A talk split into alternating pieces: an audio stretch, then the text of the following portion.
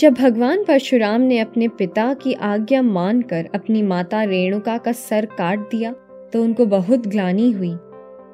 यद्यपि उन्होंने अपने पिता से वरदान पाकर अपनी माता को जीवित कर दिया, परंतु उनके मन का दुख कम नहीं हुआ। उन्होंने अपने फरसे पर लगे अपनी माँ के रक्त को धोने का बड़ा प्रयास किया, परंतु किसी भी नदी, तालाब झरने का जल उस रक्त को धोने में असफल रहा। अंत में उन्होंने आजकल जहाँ अरुणाचल प्रदेश है, वहाँ स्थित लोहित नदी के जल में अपने फरसे को धोया, जिससे उनके फरसे का रक्त साफ़ हुआ और उनके मन को शांति मिली।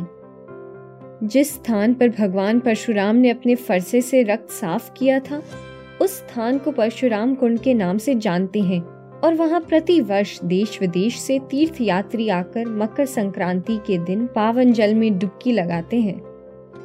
भारत देश में और भी तीर्थ स्थल हैं, जो इस कहानी में वर्णित कुंड हो सकते हैं। हम भविष्य में उनके विषय में भी आपको बताएँगे।